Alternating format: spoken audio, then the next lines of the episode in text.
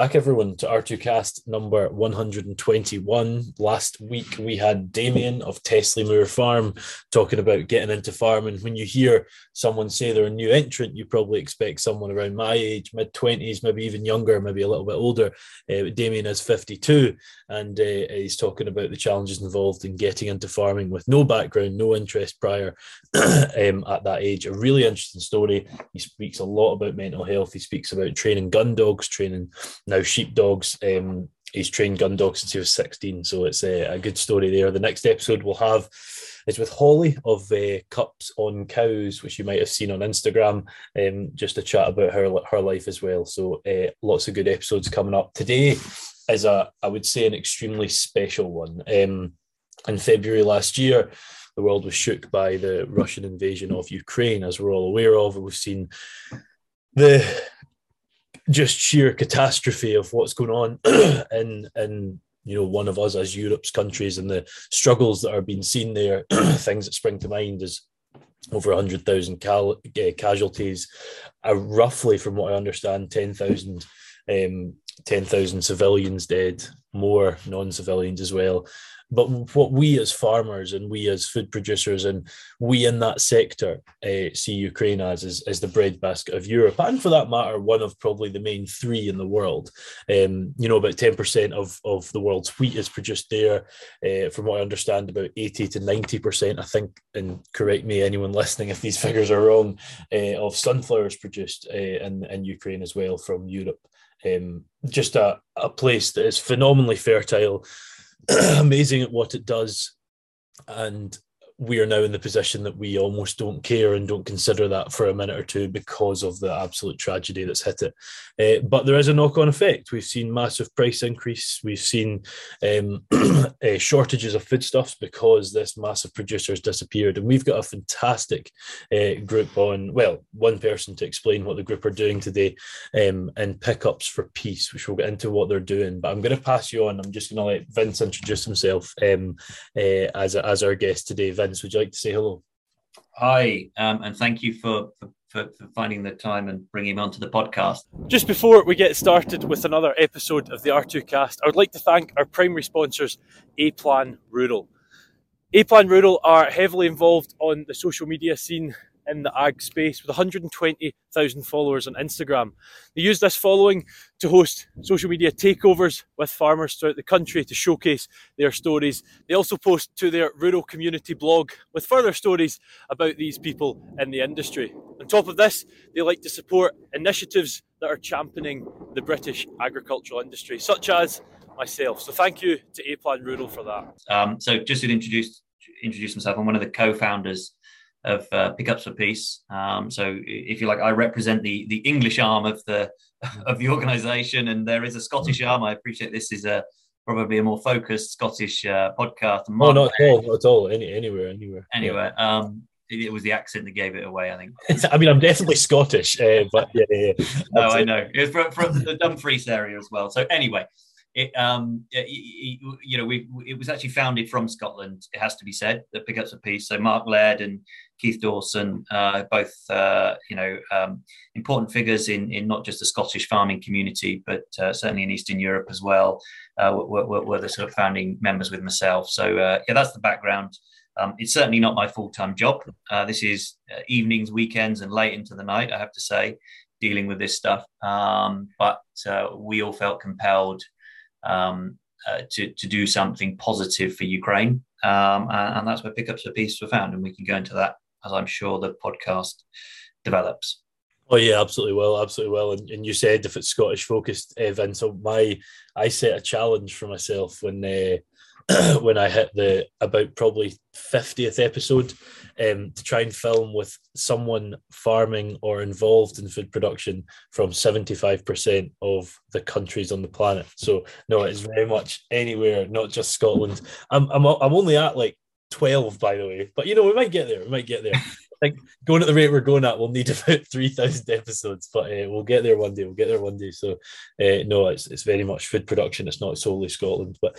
Um, before we get into pickups for peace, uh, Vince, I've obviously sort of given a bit of an intro on Ukraine there, and it almost needs no introduction the situation we're in. But we'll, we'll get into pickups for peace a wee bit later on in the episode. Could you tell us a bit about yourself? You said this is absolutely not your full time job. Um, what what else are you doing? You strike me as one of those folk that just seems to have a million things on the go.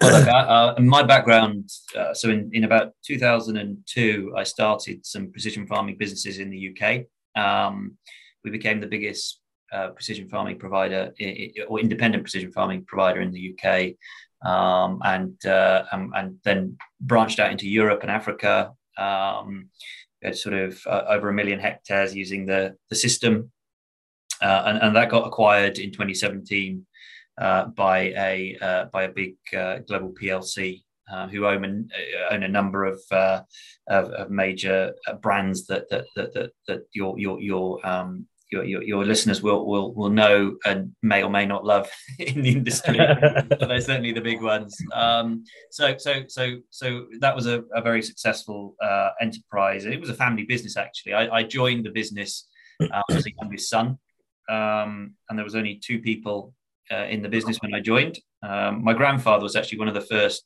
people in the UK to take soil samples. Um, so okay. back in the, the, late '60s, he was uh, he was a pioneer in, in, in that field.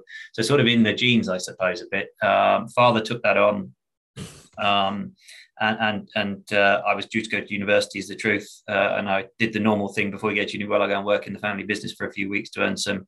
Well, it's probably more than that, six or seven weeks, uh, to earn some money before I go to university. And uh, I decided at that point that uh, with help from some academics from Reading University, the, the soil science department there, that um, there was a huge opportunity in in in in, in precision agriculture, uh, and uh, I canned the, the, the university idea, which um, to the horror of my mother.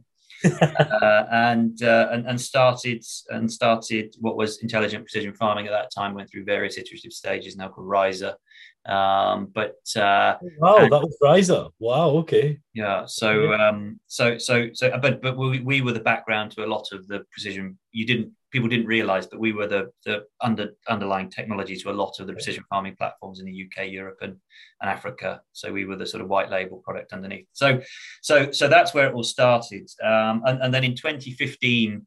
Uh, I got involved with with founding the um, UK government's agri-tech strategy so they put about nearly 100 million pounds into uh, four centres. So there was Agrimetrics was first, and then uh, AgriEpi, CIEL, and CHAP.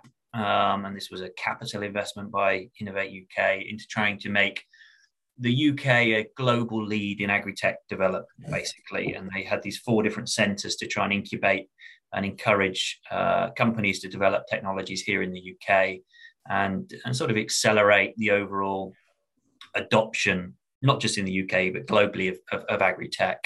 So I was a, a, founding director and now chairman of, of, of Agri-EPI Centre. Um, so that's the other job I do. It's not a full-time job, um, but uh, it's, it's, uh, it's certainly a very engaging job. Um, you know, I have all the, the fun and games of, of working close to uh, emerging small scale businesses in the agri-tech scene, but then also directly liaising with government, which can, you know, has its challenges, if you like. So you've got to learn to um, deal with a whole range of, of, society, I suppose, to make this thing thing work. Um, but more recently, uh, back in in the autumn, I mean, uh, I, you know, I've been very fortunate in life. I had money invested around the world, and, and I'm actually married to a Ukrainian uh, lady. Um, so, so I felt it last year after after the war began that actually I needed to do something positive in Ukraine, um, and I wanted to invest in Ukraine. Um, my fin- financial advisors thought I was suicidal going to invest in Ukraine in the middle of a raging war, and at that time it was it was really you know no one knew which way it was going to go, but I felt compelled to go and help, and uh, I couldn't pick up a gun and and fight. I'm not trained to do that. What I'm trained to do is is help businesses grow, and so I decided to invest in a company called uh, Central Plains Group. Um, they're and, and, and I sat on the board of that. They're, they're big potato growers in Ukraine, and they convert the potatoes into starch um, and proteins. And, and I joined to try and help them create biopolymers. So then you convert that, that starch from the potato into what's called thermoplastics. And those thermoplastics can be used for things like bioplastics, so the, the, the compostable plastic bags or whatever it might be. Um, bioadhesives as well is, a, is another area that we're, we're looking at. So to replace some of the quite nasty chemicals that go into you know, the, the wood production cycle. But fundamentally, it's that technology layer on top of an agricultural practice is, is, is, is, my, is my background, if you like. So, I mean, you probably operate primarily these days, Vince, as an investor, but are you also involved practically as well. Like you, you, you obviously you didn't go to university. You jumped into family business. Were you were you on the engineering side of the ag tech, or were you on the what side have you been in since you got involved? So no, we, we we were really. I did go to university eventually, but but uh, but only to specific courses. Soil science was the course I, I did at Reading, um, but it, it wasn't a full. I, you know, I wasn't a full ticket. It was uh, very specific modules, and the only reason I got into that was that we were hiring um, professors from uh, from from Reading anyway as part of our, our development of the uh, precision farming platform. So I sort of had a way in, sort of cheated the system somewhat, and, and did the specific modules that I, I, I, needed to do to get up to speed what we're doing. So so yeah, my my background was was was on basically hanging together. Uh, to describe what I do is I sit between academic teams and commercial teams and ensure that the messaging and the information is is translated and is relevant to what each team is doing. And, and that is often the major breakdown in any business is when you have a technical business is that the, the techie guys want to build something um, and often it's not relevant to what the sales guys need in terms of the commercial outcome. So, so my job is to sit there in the middle and translate all that and deal with with with all the other bits and pieces going on. But um, that that's where I sort of really found my niche, and and I guess I I, I learned on the job. Uh, and there's nothing wrong with that. I mean, a lot of people you know might be listening to this thinking well you, you know university is your ticket to get somewhere in life well actually i'm a i'm an example of that's not always the case if you're willing to apply yourself and and and be you know explore different things and, and you have to learn constantly learn um, and i'm constantly learning still every day um, you know when i took on the the role of chair of AgriEpi. I'd never been a chairman before. People think that actually, you know, to do those roles, you, you, you have to have grey hair and you know, I'm a, I'm a young man. I'm not quite 40 yet, 40 next year. Um, and actually, the reality is that you can learn these things quite quickly, and it doesn't have to be through a structured um, university platform. Uh, you can do this with your own will uh, and ambition, and uh, that's something I've learned in my life. Is that that uh, and people along the way have told me, you know, oh, you can't do that. You know, that will never work. Um, and and the reality is, if you apply yourself and you're willing to learn, nine times out of ten it will work uh, if the idea is good people people love to say others can't do things it's yeah. yeah yeah and it's normally the people that haven't done or tried much that say these things yeah yeah uh, no, I, I completely agree with the university thing. I mean, I, I just said to you off camera, Vince, that you know I work as a lecturer. It's literally my job. Academia is my profession, you know, and I couldn't agree more. Uh, you know, it is definitely a way It is a very successful way, but there is so many other streams.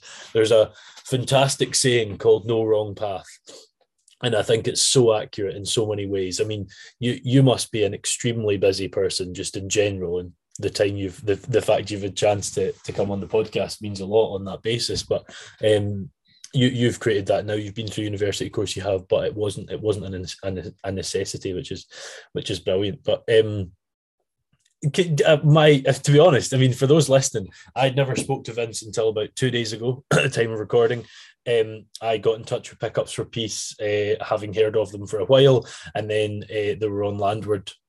Yes, Landward. Um, and I was like, oh, this is really cool. I've got to get in touch with this, got to share this story. It sounds brilliant. Um, so I, I didn't know Vince either until until he started speaking at the minute. So this has been an episode where I was like, oh, I don't even know what we're going to speak about, and then we'll get to pickups for peace. But I have got so many questions. Um, could you could you give us Vince? A, let's instead of saying a day, a week in the life of you, because it just sounds manic. well, it is quite manic. I've, I've sort of got at the moment. I've got um, three jobs. Uh, I've got a young, a young, a young daughter and a wife that's heavily pregnant. So life at the moment is is is is complicated. But um, you know, I, I, tend to be uh, spending probably two days a week on on my uh, uh, uh work, which is you know is a governance role. So I, my job is to look after the board, um, but we are going through a phase at the moment with the agri-tech centres to try and uh, to try and um, consolidate those and, and, and, and create a, a, more global picture for those to integrate the centres more, more closely. So it's taking up quite a lot of time. I'm spending um, a lot of time with, uh, but but when, when I'm talking about days here, I mean, a day in my life is not a nine to five. Um, you yeah. know, I'm, I'm up early and often I'm working on pickups a piece in, in the evenings or, or, you know, sometimes late into the night. Um, but but I'm not alone on that. There are lots of other people that, that are that are doing doing that. Um, and then uh, uh and then yeah, and then the CPG work, which is Central Plains Group. This is the company in, in Western Ukraine that, that I invest in and sit on the board of. I, I also apply an awful lot of time. I mean, pretty much a full working week to that business because they need they need the support at the moment. They need that that that supporting hand because of everything that's going on. And and you know i guess it's given me i'm one of those people that's quietly very determined. I mean the reason people haven't often heard me is i don't particularly like the limelight.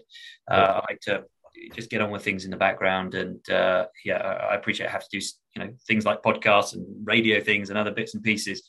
Um, but it isn't something that i'm i'm actively uh, looking to do. But but eh, one thing about the the Ukrainian uh, element to the conversation today is is is is that passion. And, and as I said to you earlier on, my my wife is Ukrainian, so the, the other portion of my week is spent up with with family time and trying to be a, a good father uh, is something that you know I could easily my life could easily get wrapped up in you know six or seven days a week of work, and you know with a young family, it's pretty dangerous. I mean, farming as a whole is bad at this. Yeah. Um, you know, uh, my, my, father was, you know, extremely busy. We didn't see him very much. Um, you know, it was very tough on mum. And I guess I don't know whether it's a, a cultural change in in society as a whole or is to do with people working from home more.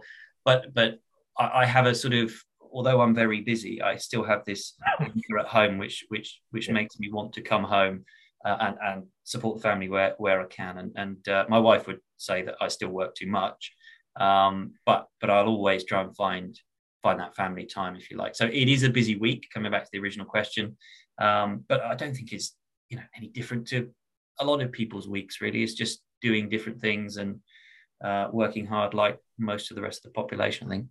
Yeah, absolutely, absolutely. Is a is your is your son and obviously uh, sorry not son child? Daughter yeah daughter. I've got a daughter and a son on the way yeah. Uh, yeah that's what you said wrong way around. Um the are obviously the the the one on the way will be but is your daughter born in this country born in ukraine? Yes. So yeah, she's born here. So yeah. my wife my moved moved to the uk um so we we we, we it's a funny story actually. So i, I was uh, just after the war started the official war started because everyone talks about the war starting in february last year. Actually the war started in in 20 14, 15, really. Um, so, so those who don't know on the podcast, Ukraine had a sort of revolution in in, in 2014, uh, the winter, so 2014, 15 winter, where they basically decided that um, their government was uh, playing a trick on them. They promised that they were going to be moved towards Europe and sign a, a sort of trade agreement with Europe. At the very last minute, um, their, their, their president of the, the day basically stabbed the population in the back because they voted him in on this pre- premise, uh, and and he signed a contract with Putin, um, and and that that's what created the revolution in 2014, and and those who remember the Maidan revolution, where they basically just a million people went to Kiev um, and said no. We are we are going to fight against this, um, and we will stay here, and we will cause trouble until this this government is removed. And people don't realize. I, I went to Ukraine with a huge um, stereotype or stigma, whatever you want to call it. The first time I went in 2015, thinking, well, they're just like Russians, right? It's just like that Eastern Bloc. You know, they've got to be like you know the whole thing. I could not have been more wrong in right. my in my assumption. They are extremely liberal. Um, and I know that sounds completely crazy, but they, you know, they believe in democracy they they truly believe in in the rights of people. They hate authoritarianism. They hate dictatorship. Um, they desperately want to be part of Europe. And you've got to remember, this country has been stuck between Europe and Russia now for basically 30 years. Um, and it's it, you know they, they, well, it's gone up a lot. Before it was sort of sixty or seventy percent wanted to go towards Europe, and the rest wanted to go for or stay as they were. Now it's more like ninety five percent want to go towards Europe, um, right. and and and so so so there's an in, important background there. So so the the join to link the, the link to Ukraine, if you like, was was back then, and the war starting back then. I actually visited the country in in 2015 on business. So I was I was invited by a company out there to go and you know uh, pr- promote my uh, precision farming services in in Ukraine. So I arranged a trip to travel from Kiev, which is the capital, which is basically in the middle of the, the country. Um, and we went, and Ukraine is huge. Ukraine is like France and Germany put together side by side. It's massive, right? Uh, and, and so we travel. The, the, the itinerary was we're going to go to Dnipro, which is a city in the east, Far East. So it's pretty near the front lines at the moment. Um, Does that um, start with a D? Yeah, the Dnipro. Yeah, yeah, I know yeah, yeah, yeah, yeah, yeah.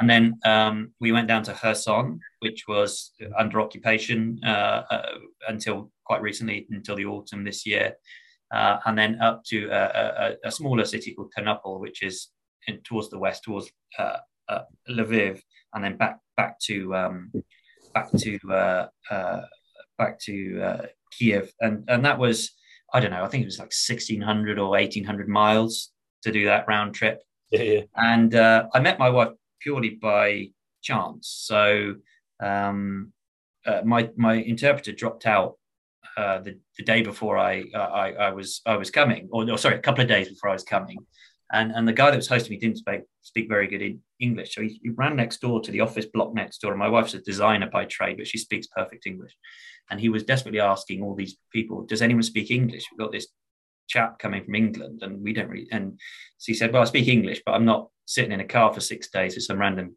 bloke that I've never met and yeah. translating agri-tech speak that she's never been involved with." So he, he, she sent him off with his tail between his legs, and he went back the next day or the next hour or something with more and more money offered until the point where she said, "Oh, okay, you've offered me so much money, I'll take a week's holiday uh, and do this job." So um, that was that was history. So we spent six days in the back of the car. I can recommend as a good test of relationship um, or foundation of a relationship is to sit for six days in the back on Ukrainian roads, certainly in the east. I mean, the, the roads in the east at that time were being bombed. I mean, they were, you know, there were jets overhead. It was, it was, you know, it took us 11 hours in the back of that car to do about um, 500 kilometers, which, really? yeah, which uh, is not along, you know, it was slow. And that was all along the edge of that dam. So the dam that got burst very recently, which you'll know yeah. about the Nova Kakhovka Dam, um, that we drove along that road basically all the way along that, that reservoir. And uh, Ukraine had left it. It was bad. And they left it because I think they, they, they, they, they predicted probably something similar might have happened to what happened more recently, but back then, but it didn't transpire that way. Um, but but that journey really taught me about Ukraine, taught me about the people, and you know, I fell in love there. Um, so uh, it sort of all it all happened, um, and and then it went quiet, and people really forgot about what was happening in Ukraine for until last year. Uh, and, and, I was guilty of that as well, to be honest. You know, life gets on top of you, you get busy, um, and and so it, it wasn't it wasn't until last year, as I say, that that this war started, and I felt absolutely compelled uh, to um, to get involved with hands-on involved in business in Ukraine. Before I was providing services to businesses in Ukraine, um, and it was quite successful. It's a huge farming uh, farming block, as you as you noted, um, and uh, we, you know, the war in some respects has has been a positive for me, and I know that sounds odd, but it's made me engage with Ukraine on a level that I never would have done otherwise. Um, and it's made me understand and appreciate the people far more. And I think this is where the global community has realized suddenly a lot of people wouldn't have been able to point to Ukraine on a map before this war. Um, you know, they're very fortunate to have Zelensky as their as their president. He is he has galvanized the country, but also galvanized the Western world behind Ukraine, and they've demonstrated that that they're not they're not like the stereotype that I went with in 2015 they are different, um, and and they they would make extremely um, powerful and supportive European partners to the likes of, you know, the I appreciate we're not in the EU anymore, but European as a continent partners, uh, they see themselves as European and they're yeah. desperate. They're desperate to join us and benefit from all of the stability that we have. Well, I mean, listening to that story, Vince, I, I actually think you you sacked your interpreter intentionally. Eh? I really didn't. I was quite scared, but then I was quite pleased when I arrived at the airport and, and, and saw saw what was waiting for me. Uh, yeah, it was just purely by chance. That's, do you know what? There's, uh, it's quite funny. I've I've obviously had over 120 episodes now, and, and it's quite funny hearing folks meeting stories. But that's that's up there. That's a good one. Uh, that's a, what's the what's the term in a film? A real meet cute. Uh, yeah, it was. Yeah, there's people say it's a bit of a love story, but uh, it is a nice one. Know. The the do you know it? You you mentioned someone couldn't point out Ukraine on the map, and that that is absolutely the case. I think that's kind of worrying. Just uh, I'm a bit of a map map geek in fairness. Just you could show a map to a lot of people and say, where is Austria? I have absolutely no idea, which is kind of kind of insane. But it has absolutely put Ukraine on the map, whether it's for the right or wrong reasons. But um, I've got a couple of government questions, and I understand if you're in your position not able to answer them. But you mentioned Zelensky there. Uh, could you could you tell us, especially from a Ukrainian perspective, of which you'll have have quite a lot of of, of sort of touching base with, um, how how has that changed from the position Ukraine was in in 2014 um, when basically the, the the the president went against the, the word of the people? I would just like to quickly interrupt the show for a minute to give you some extra information on our primary sponsors, A Plan Rural. A Plan offer bespoke cover for farms and estates the UK over, and will give you tailored insurance for anything on the farm from your old workhorse tractor that's been around 20 years or a fancy new and exciting diversification? Well, look, there was a president in between before Zelensky uh, arrived. So, um, and and and and he was a pretty stable, you know, Western leading, leaning uh, president. And um, actually, when Zelensky got into power, um, 2019, I think, um, you know, the intellectuals in Ukraine were horrified because they they saw it as populism. He'd had a very um, famous, popular TV show, which was all about mocking the government. And this is the great thing about Ukraine, right? In Russia, you could never have a TV program. Oh, God, no. president, right? And, and he was the most popular show on, on, TV. And it was about mocking the government. It was about uh, trying to highlight corruption. Um, and uh, yeah, and he got into the presidency based. It's a bit like Ricky Gervais coming, yeah, uh, becoming prime minister. It's the same sort of gig, right? But um, and, and at the time, I remember watching this as a you know, but you know, from from not not embedded in the country but linked to, and thinking what he was saying he was going to do, he was going to clear out the old politics, he was going to bring in more business focused people, you know, these long term politicians that have been in politics their whole life, he was going to clear rid them of it, and, and he, he got in, he got in with a landslide, really, um, he got in with a with a pretty big majority, um, and he did the things he said he was going to do, but the the the um, the intellectuals, and my wife being one, were horrified. You know that this guy had the power, and it may be a Slavic thing that you know you need to go to university to be a you know you need to do politics at university to be a politician. You know, it's a bit like what we said yeah. earlier on, and um, I think that there was an element of that in in the overall uh, psyche and thinking in Ukraine, um, and he was he wasn't he, he he just he seemed to get on with the job. You know, before the war, he was getting on with it. He was doing what he could do. There were pluses and minuses. They have very free press in Ukraine, so there's an awful, awful lot of criticism. I mean, it's the same as here. You know, our, our government is constantly pounded by the press, but that's a healthy thing because it, it, it makes them up their game. It makes them consider different points of view.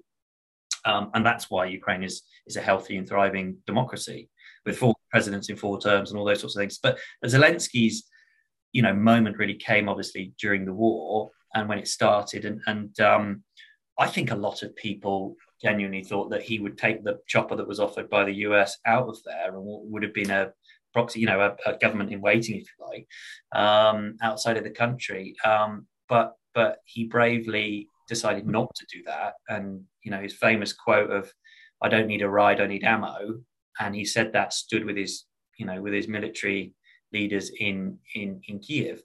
Um, really galvanized it. But but what's interesting actually, and this is something that that I think the listeners are imagine they're mainly UK based listeners. Um, we should be really proud of the UK's uh, involvement at the beginning of this war and before it started. Um, and a lot of lot of people don't realize what we've been doing in Ukraine for some years since 2015. We've been training. We sort of trained 25,000 troops in Ukraine, uh, the British forces, um, and we were basically the first people to send the the, the anti-tank uh, missiles. We sent a lot of them even before the war started. We we preempted what was going to happen, um, and that that stopped Kiev falling. You know that is a fact, right. and Ukrainians recognize that. I mean, I cannot, I'm going to Ukraine every three weeks at the moment delivering these pickups, and I cannot walk through the streets talking English to you know English people about you know without a Ukrainian coming up to us saying thank you what you guys have done thank you um, because you you know they, they, Boris Johnson is a hero in Ukraine now I know for a lot of British people that will think well why the guy you know he's he's now a failed politician. Let's let's call it. And uh, you know, he's there have been various things that have come out about about his tenure in the UK, but but you know, he was the first major global politician to walk around the streets with uh, Zelensky in Kiev in the middle of a war being bombed. You know, and Ukrainians have never forgotten that. They see that as a pivotal moment in the war. Um, but as a whole, the UK can be hugely proud of what we've done it, for Ukraine. Um, we can always do more, um, but but if you ask the average Ukrainian, what is the country that has done the most in terms of in terms of scale and and impact, I would say more than half would say the UK. That's special. That's I mean that yeah. I mean it's it's poignant in itself, isn't it? And everyone that speaks to me about podcast eh, about politics on this podcast realizes how little I know about politics. Um, I don't know if you're a conservative Lib Dem SM. You're not going to be SNP. You're not in Scotland. uh, there, there's just so might be. I am. You, you might be. You might be. But uh, the uh, politics interests me, but at the same time, I know very little about it. And my comment on the Boris Johnson thing, and maybe he hasn't been great and fine, but I don't think anyone could be in the position of someone such as Boris Johnson, Liz Truss, Rishi Sunak. Look at me actually knowing who the Prime Minister is, um, and be liked by more than 50% of the population. I just don't think it's possible. I think they're they're always going to be hated for whatever they do, and they're going to try and make the right decision here, and that's going to negatively impact here. But the reason I'm sort of saying that is Zelensky seems to be in the position that he has got the country behind him. Now, you mentioned your own wife was was very much against it at the time. Is is that still the case? No, she recognises what he's done for the country, um, but she will still argue, and lots of intellectuals and you know business people in Ukraine are still very sceptical about you know what he's going to be like outside of a war president. Okay. Yeah. So, but that's you know it's a bit like the Winston Churchill thing in the UK. He he was he, he gone down as the greatest ever Briton. Um, I think we voted whenever it was in 2000 or 90, I can't remember. Sometime in the last 30 years, we voted him as the greatest ever Brit. Um, actually, the reality was, yes, he was a hugely important person during the war, Second World War, uh, but his politics in peacetime were pretty naff, to be honest. he didn't didn't do much. He created a lot of carnage, and um, you know, he didn't didn't hold power for a long time outside of outside of that war. So, so it, it's um, it, it, you know, it, it, may be that Zelensky's time is is during the war. I don't know, uh, but he's already said that he's not planning to you know, try and hold on to president. You know, he what he wants to pass this on after his term. Um, he said he won't he won't call an election during the war, which I think is very sensible, um, and he will create that stability if you like. Uh, but I don't see any indication in Zelensky that he's planning to try and hold on to power he just doesn't seem that sort of guy. And he's got a young family, and uh, he's aged visibly in this war. He's, you know, he really has aged, and um, it, it, he, he, doesn't see his family much, and and uh, you know, he's basically being pulled from pillar to post, keeping, I guess, global support for Ukraine and doing a f- unbelievable job at doing that. Um, but the reality is that, you know, he, I think he has a deep rooted belief that you know, a term should be a term and move on. Um, and I hope yeah. that, that will prevail.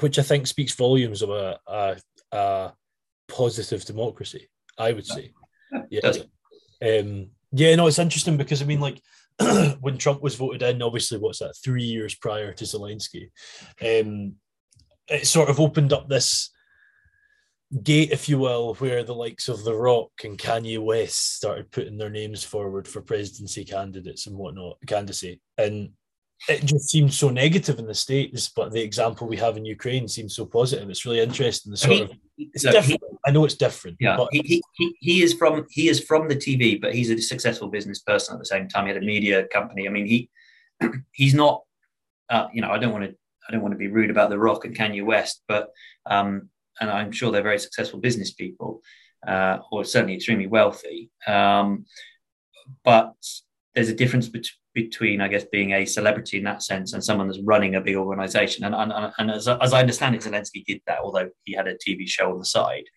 Um, but I, it's interesting thought to, you know, did, did he ever really plan to take this or did it fall into his lap? I mean, this is something I'm sure he'll write in his memoirs, but um, it's it's quite an interesting case study because I don't think there's any use case where someone has basically been mocking politics for a number of years, been hugely popular at mocking politics, and then they've gone, all right, then you have a go, you, you, you, know, and and and and thank God for Ukraine that it was him at that time, and and and he was willing to to stand up um, against you know all the odds but it is a david david and goliath story. Is, yeah. very much the thing.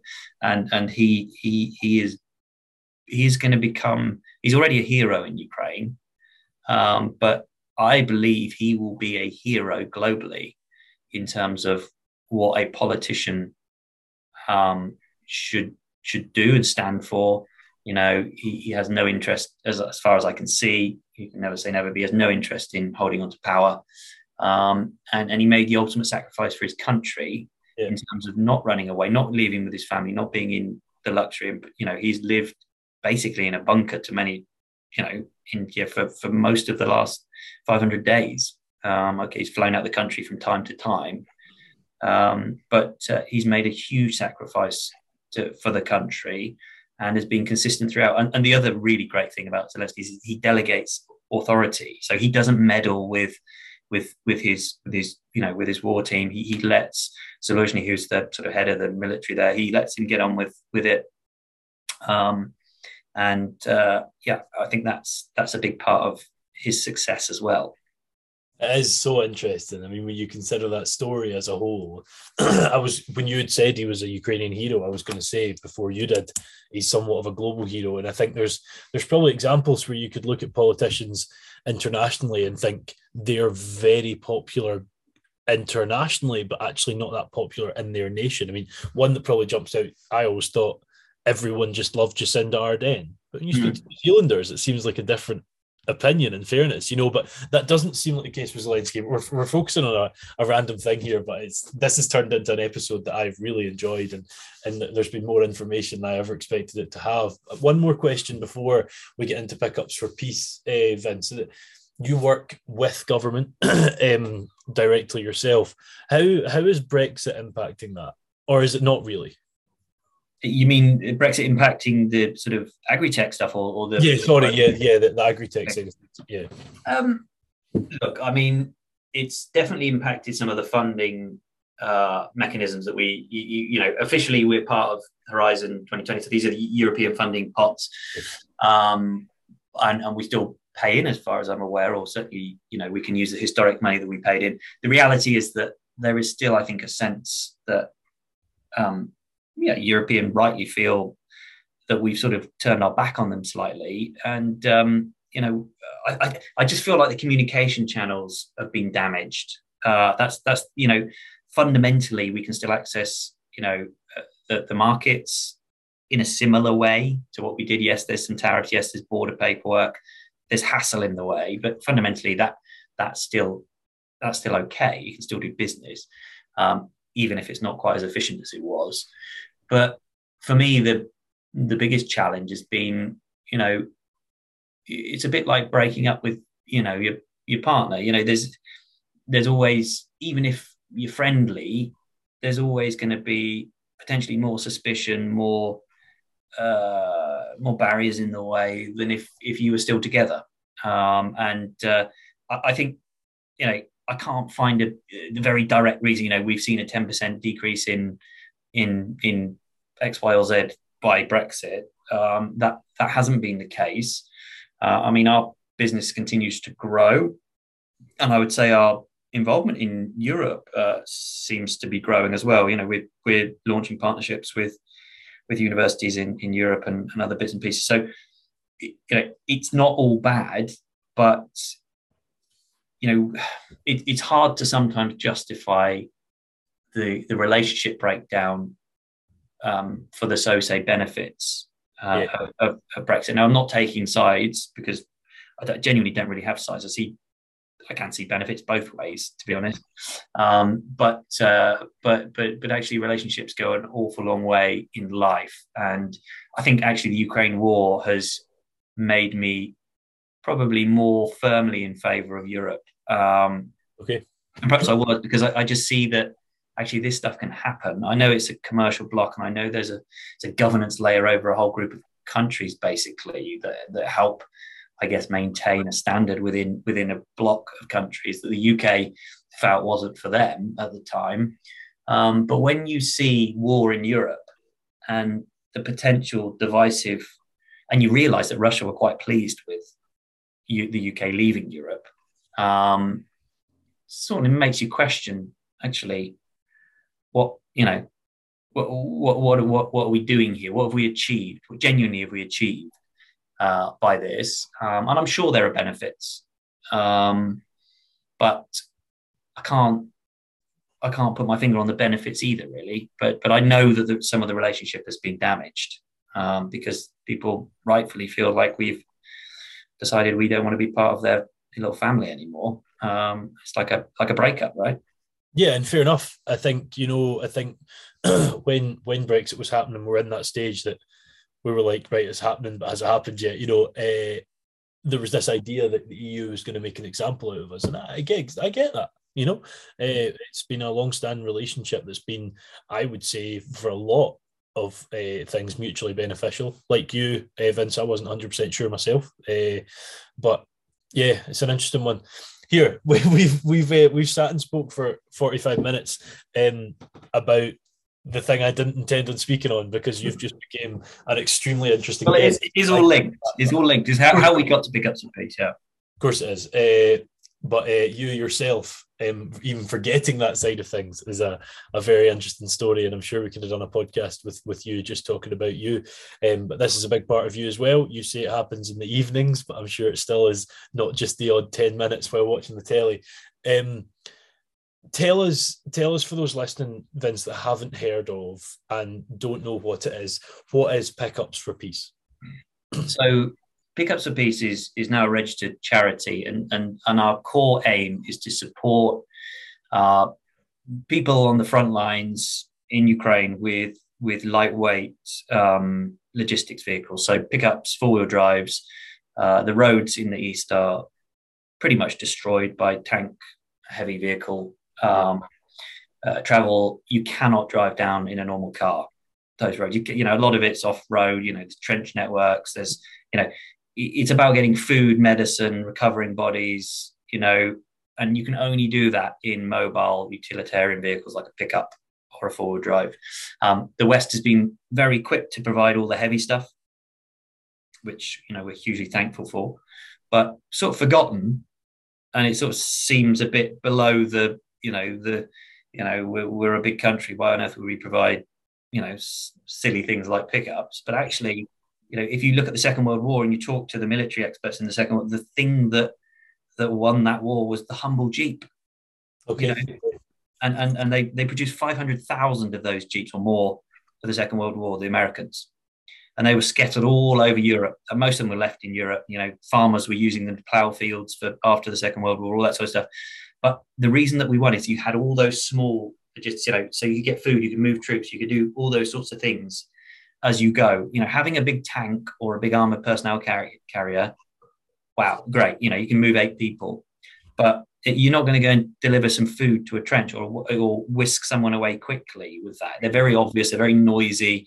you know it you know these these are about lightweight logistics and you know it's even recovering civilian people that have been trapped in a village for example um, they've been used for that um, so so that's where that's where it's come from and, and we so, so, the very foundation was uh, in in december um, uh, last year so end of last year we we we took uh, Sir Iain Duncan Smith um, who's a, an MP conservative MP um, and Judith Cummins, who's a, a, a Labour MP up in Yorkshire. We, we, we took them uh, out to Ukraine, hosted them as a CPG group, and um, Sir Iain Duncan Smith went to Kharkiv on the front line. So we took him right out to see what was going on. And what came out of that mission was um, from the army was, look, guys, we desperately need pickups because you know for these basic logistics, feeding people, recovering bodies, you know, get we just we just don't have them yes, you're sending us all this other stuff, but we need pickups. Well, we're from farming stock. For what the what the farmers have, they have pickups, especially old pickups that are being often depreciated through the businesses. Um, and we thought, well, you know, why not? So Mark rang me. So Mark, who's the you know Mark Laird, who, who, who farms farms in, in Scotland, but also has been farming in Eastern Europe for a long time. Um, he rang me in December and said, look, you know, he got this feedback from from uh, from, from the trip. Uh, you know, what can we do? Um, and he sort of said, "Oh, why don't we just try and send hundred pickups to Ukraine?" And we sort of laughed. I have to be honest. You know, the conversation was a bit like, "Yeah, good, good one. How do you? How do we going to get uh, hundred pickups to Ukraine?" So we both threw some money in a pot. We bought some pickups. Um, we encouraged others to support, and this would have been sort of January, February time we started this. It wasn't a you know a proper organisation there because we didn't have charity stages. Uh, um, and in March, we took our first convoy of sort of 20, 22 pickups, I think, to, to Ukraine. Um, and from that was the experience that we provided to these people uh, that, that, drove them, because people drive their own pickups, um, farmers, and you know it's a real mission. I mean, the, the trip is incredible; it's incredibly moving, and from that, it's a bit like a pyramid scheme. We did not design it as a pyramid scheme, of course. But they they tell two people, and those two people then want to yeah. fire up, and they you know it's just grown in that way. Um, so we, we originally planned to do um, a a hundred by the end of July. And we're now what the first just end of the first week of July or just after, and we've already delivered 160. Oh, brilliant! Um, uh, so that's that's and, and the farming community really has been at the core of that um, mission. They have been unbelievably supportive. At about 300 volunteers, you know, 300 people have visited yeah. Ukraine.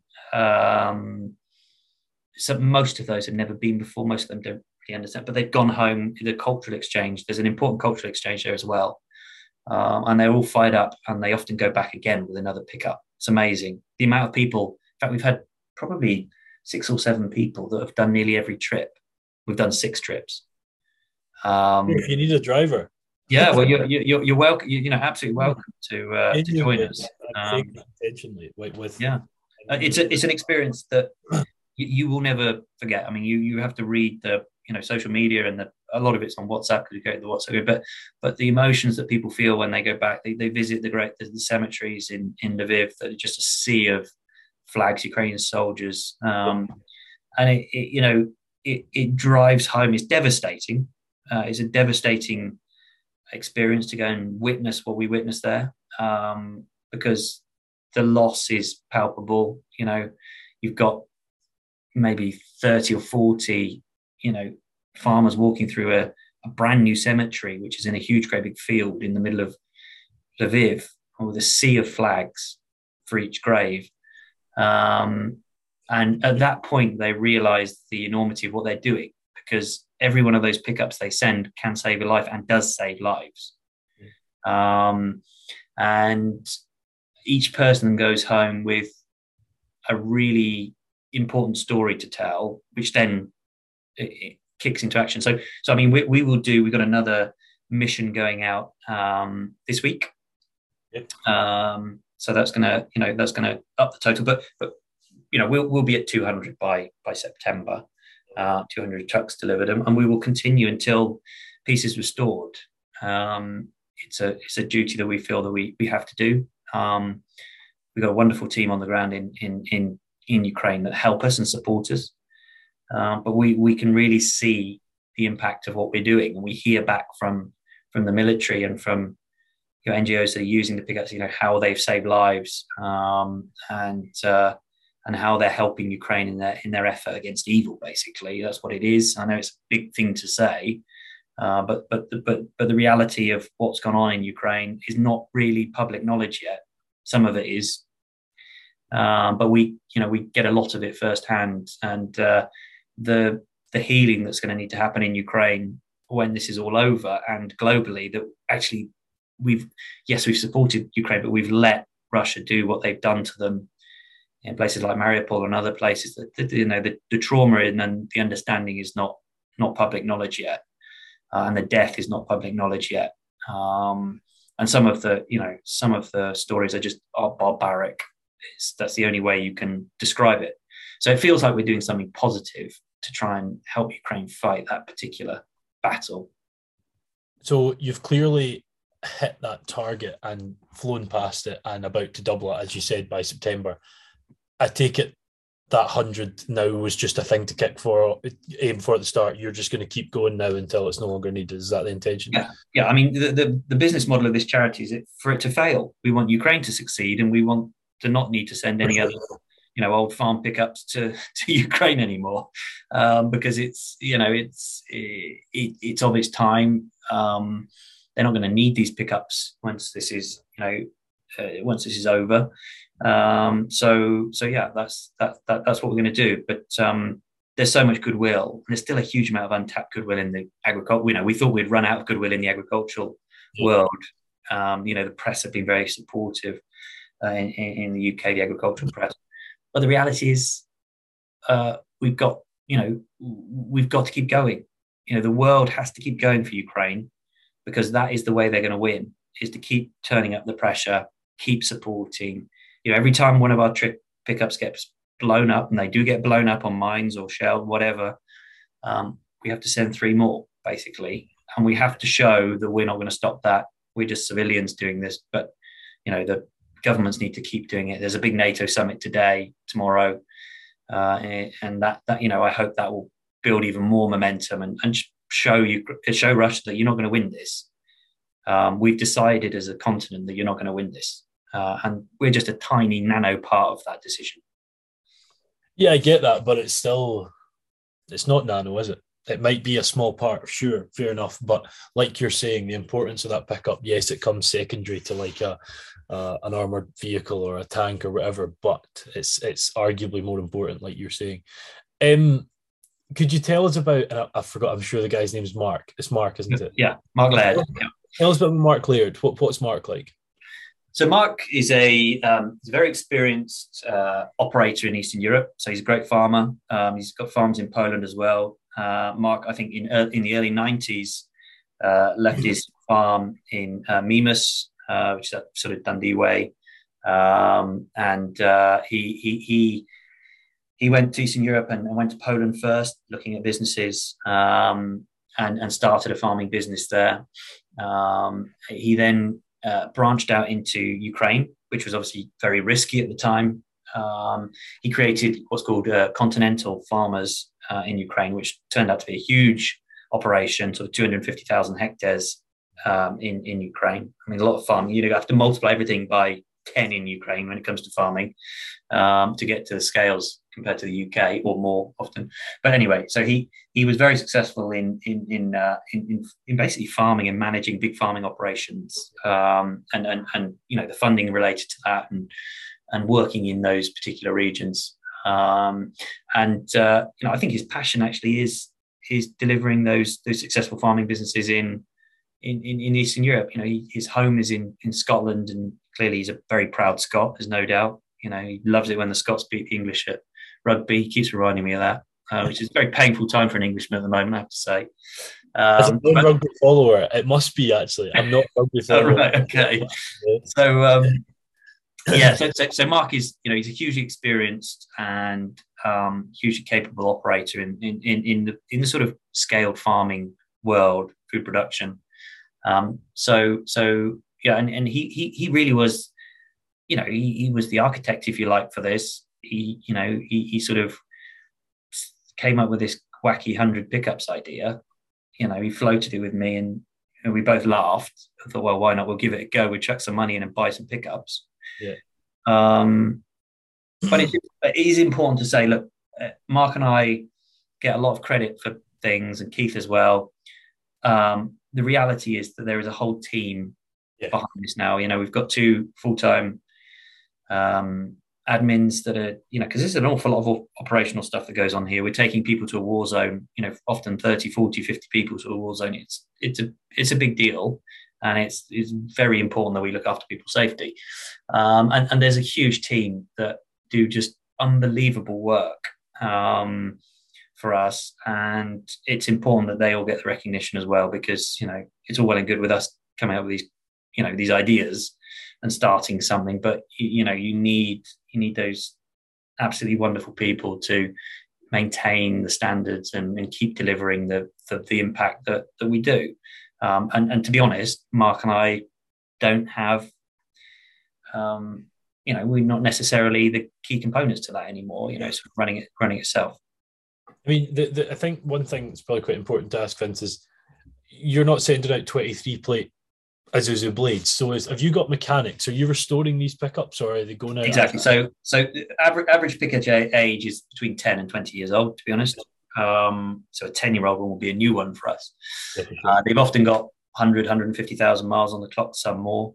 Um, uh, we do check, so we ask for them to be serviced, MOT, they have to have an MOT, and they've got to drive 300, 100, sorry, 130, sorry, 1,300 miles, get my words right, uh, to get to Ukraine. So they can't be a complete dog. They just won't get there. It's actually a good test of the truck. You know, if it can drive to Ukraine, it's actually probably a pretty good truck. Um, but we do whatever we can. Um, and then Ukrainians will also, when they collect them, they will do their own work on the trucks to get them ready, should we say, for, for, for they may they might see what we've done as okay, but they might want to do some chassis, you know, welding or whatever. There might be a bit of rust. You know, we live in a famously wet country, and they often complain about the amount of rust on the bottom of our old pickups. every farmer, every farmer can uh, can relate to that, I'm sure. Um, but uh, so so there's you know there's bits and pieces of work, that, but but but often they are touched up and they go straight to the front. You know, there is not a gap. This is this is where people, you know, everyone that's done this uh, trip and has contributed to Pickups for Peace. We don't have, you know, we hardly have any overhead in the in the organization. So virtually everything is turned into pickups. All the cash we get is turned, turned into pickups, and we've raised near two million dollars worth of, you know, value in this in this last, you know, three or four months, uh, and and majority of that is turned into either pickups or things like generators or kit that's gone into the pickups. We fill the pickups with aid, often tires, four wheel drive tires, all that sort of stuff. But um, yeah, it's it, like the the reality is the key the key thing is the pickup and and and, and I think the newest one we've sent is 2017, which was like you know really new for us, and the oldest I think was 97. Right. Yeah, so it's quite old. Um, and yeah, you know, we just ask that they work. And farmers, as I say, farmers have just been so unbelievably generous. Um, and but they felt every single farmer's come back and said, "I felt like I've done something. I've always wanted to do something to support Ukraine. I hate what's going on. I wanted to do something positive, and you've given me the outlet to do this." It's a really bizarre thing because I'm saying, "No, we're thanking you here." for Yeah. giving us the truck. And they're saying, no, we're thanking you because we wanted to do something, but there was no way to do it. Couldn't find an avenue to actually donate or, or do something positive. And they all go away thinking that they've done their small part in, in, in helping helping Ukraine get out of this mess. which is a massive part. In fairness, you know that It is. It is. Yeah. I hope you've kicked your feet up and got comfy and enjoying another fantastic episode of the R2Kast with another really interesting guest. I would just like to quickly take another second to plug the sponsors of the show today, the Scottish Farmer, and I would strongly advise you to go out and pick one up this week and see even more of the fantastic people that are in our industry. Um, it's such a here. It's been a thought-provoking discussion. It's been a, a, a an emotional discussion for some as well. I'm sure, and um, I think one thing I'd probably sort of like to finish on the pickups for Peace Part, Vince, would be if if someone's listening and they want to get involved, or maybe they don't have a pickup or they don't have time to drive to Ukraine, what, what can they do? I mean, the, the best way to get in touch is is via social media um, for those who use it. So Pickups for Peace on Twitter or Facebook or um, um, LinkedIn or there is, there is Instagram as well. Instagram. Yeah, yeah. I'm trying to remember all. It's too many. Um, just just shows, um, you know, um, both both Anastasia, who's actually a Ukrainian refugee who supports the program in the UK. She lives in Glasgow actually, um, and and uh, and Georgia, who's who's in in, in uh, Shropshire, very near actually the Agri hub. Uh, both of them will, will respond to, to, to, social media, um, and uh, you can also uh, there's an email address as well, which is uh, pickups for peace at memus, which is m e m u s dot com or is it dot co uk? Hold on, I better check that. Uh, hold on, I should know this. It's yeah dot com. Dot com. So um, yeah, so so so so that's pickups for peace at memus m e m u s dot com, and and please reach out and, and you know they'll they'll be back in touch and they'll give you the options in terms of how you can how you can support get involved if you wanted to be a driver or you've got a, a pickup that you'd like or you think might be relevant to donate. Um, we can often you know even if the pickup needs some work, the charity can often fund the work to get the pickup ready to go. Yeah. And then, you know, you, they could drive that. So there's lots of different ways. There's no absolute set formula to this. Um, you know, we're all in this to, you know, basically get the impact and, you know, on the ground in, in Ukraine. If, and if that means being creative with how we work with donors and people in the UK, we absolutely will. And we've had to be. Um, so just please get in touch. You know, we're an open organization. It's for, for everyone. We've had age range from 18 up to 80 travel. Right. Yeah. Men and women. Um, all, you know, it's just it's a it's a real fabulous group that go and and and you know when you go on a mission like that and you go in a convoy and you you're together and you enjoy the evenings. I know it sounds odd, but actually it's very enjoyable. You know, we have some great dinners together and you know share communion and, and experience things together and some of the relationships that have been formed on these trips will go on probably forever because it's been so emotional for the people that have been involved.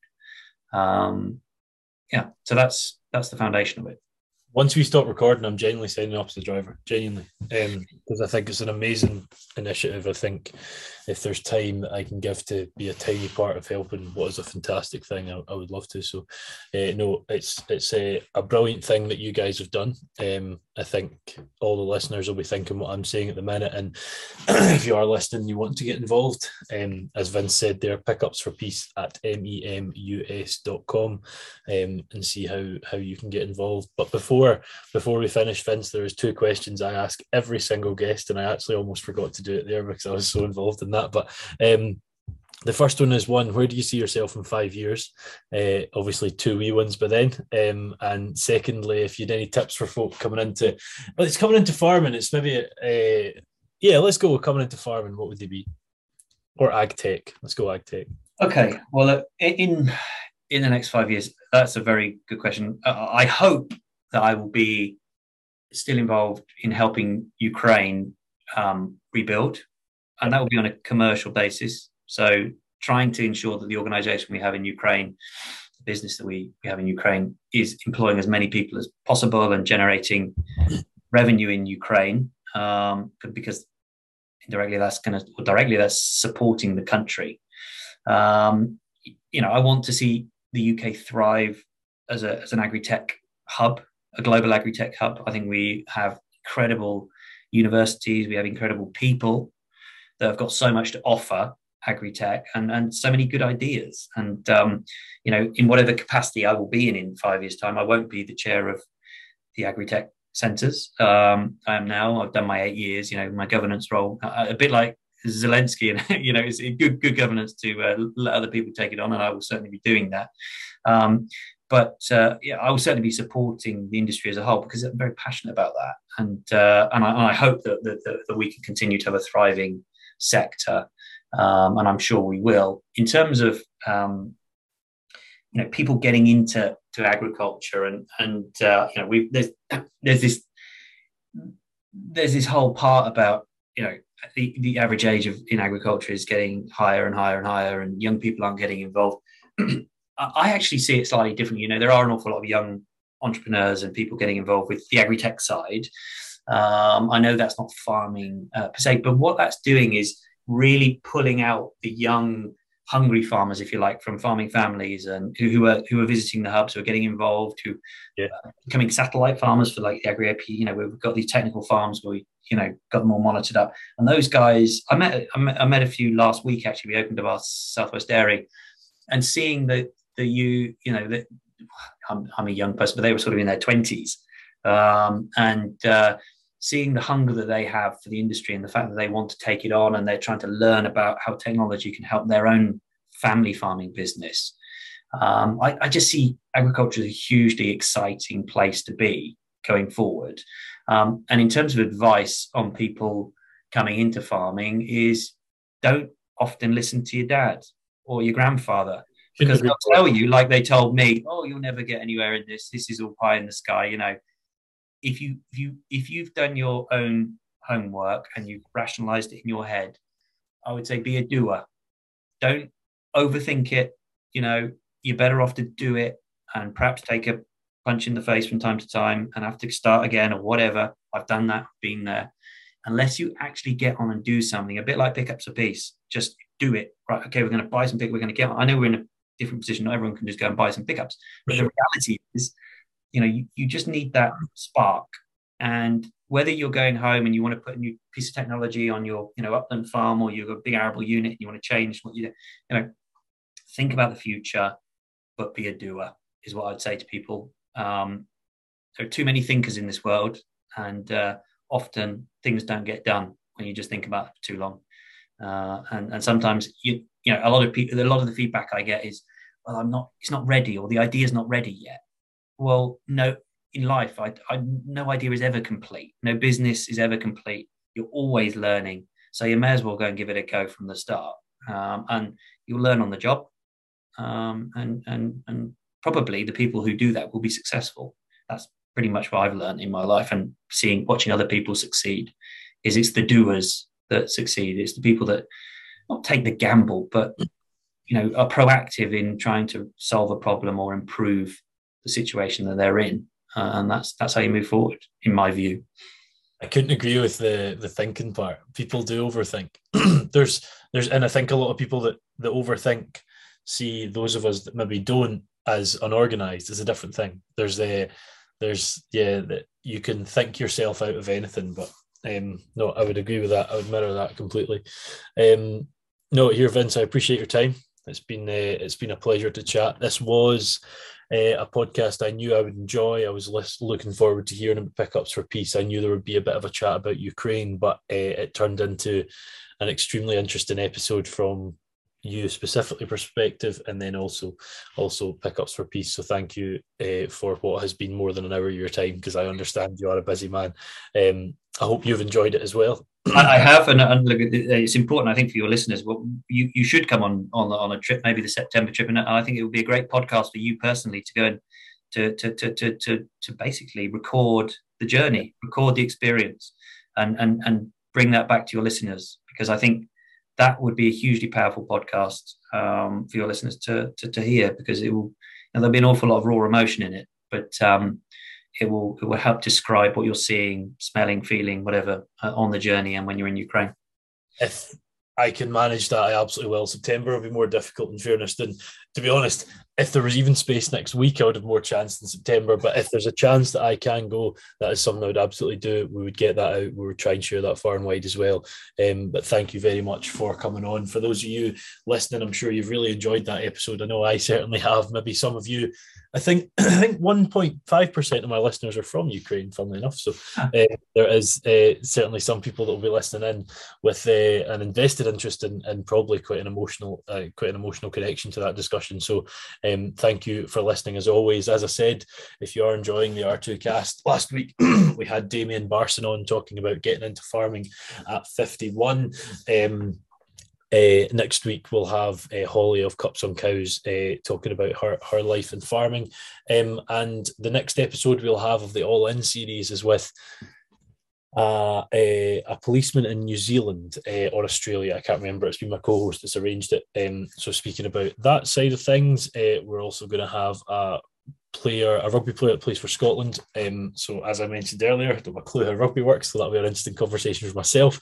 Uh, I'll be learning a wee bit about the rules because Ed always tells me how little I know, um, but I'm sure Gregor will be able to help us in that one. But yeah, as always, thank you for listening, and Vince, appreciate your time hugely. Thank you very much. Thank you. I hope you've enjoyed another excellent episode of the R2Kast. I just want to take this moment to quickly thank our primary sponsors once more, A Plan Rural.